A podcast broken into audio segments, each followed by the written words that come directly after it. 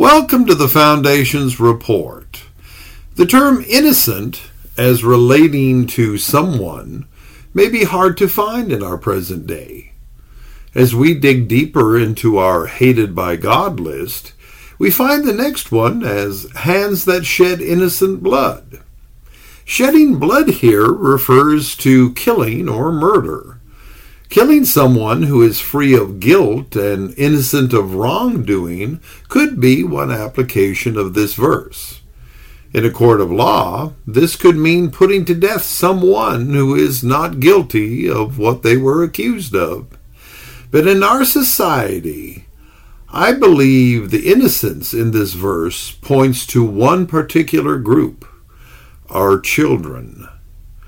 Jesus warned us about harming children when he said, If anyone offends one of these little ones, it would be better for them to tie a millstone around their neck and throw it into the deepest sea, basically drowning themselves. It appears that children hold a special place in God's eyes, and those who want to get on the hated by God list should go ahead and harm a child. In our society today, we see many things occurring that are harming our children. The obvious, of course, is abortion, the slaughter of innocent unborn children in their mother's womb for the purposes of doing away with the burden of that child upon the woman's life.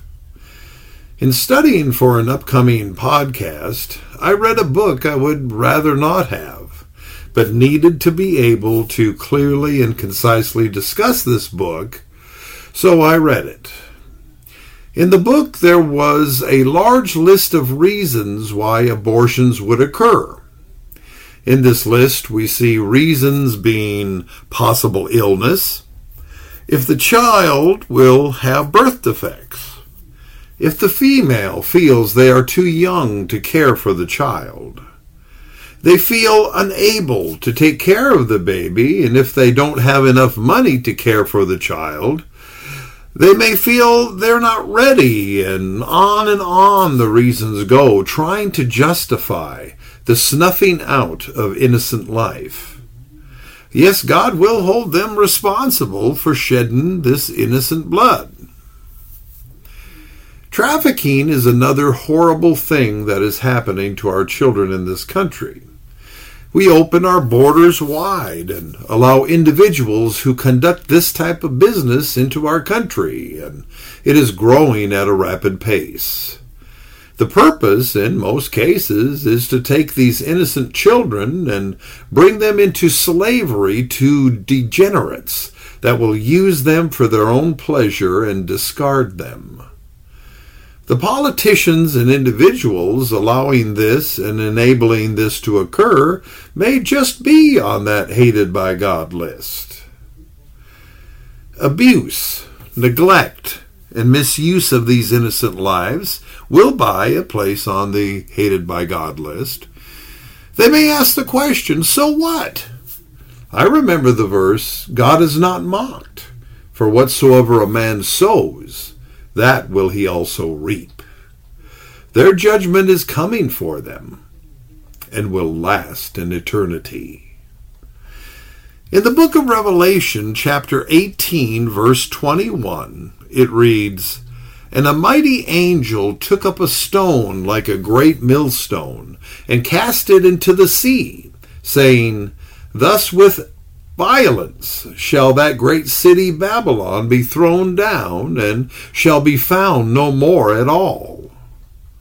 Reading these words, I wonder why a millstone was used and cast into the sea to bring down the city of Babylon. This is a great city that rises in the end times and is extinguished by a similar method Jesus was describing should be used when someone offends one of these little ones. Could this mean that in the end times violence against children will be on the rise?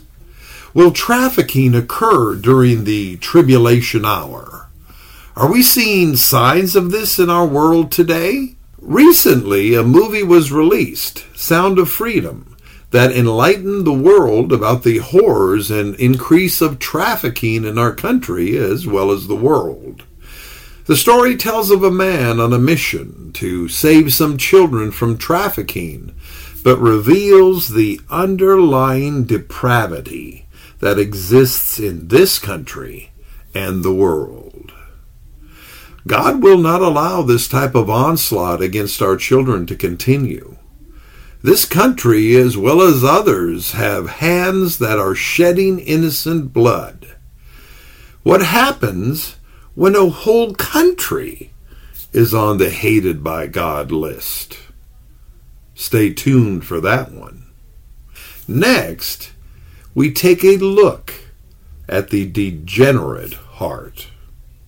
The Foundation's report is heard daily, Monday through Friday, on the Foundation's podcast Facebook page and on the Foundation's channel on YouTube and on various podcast distributors via audio feed. Be sure to tune in.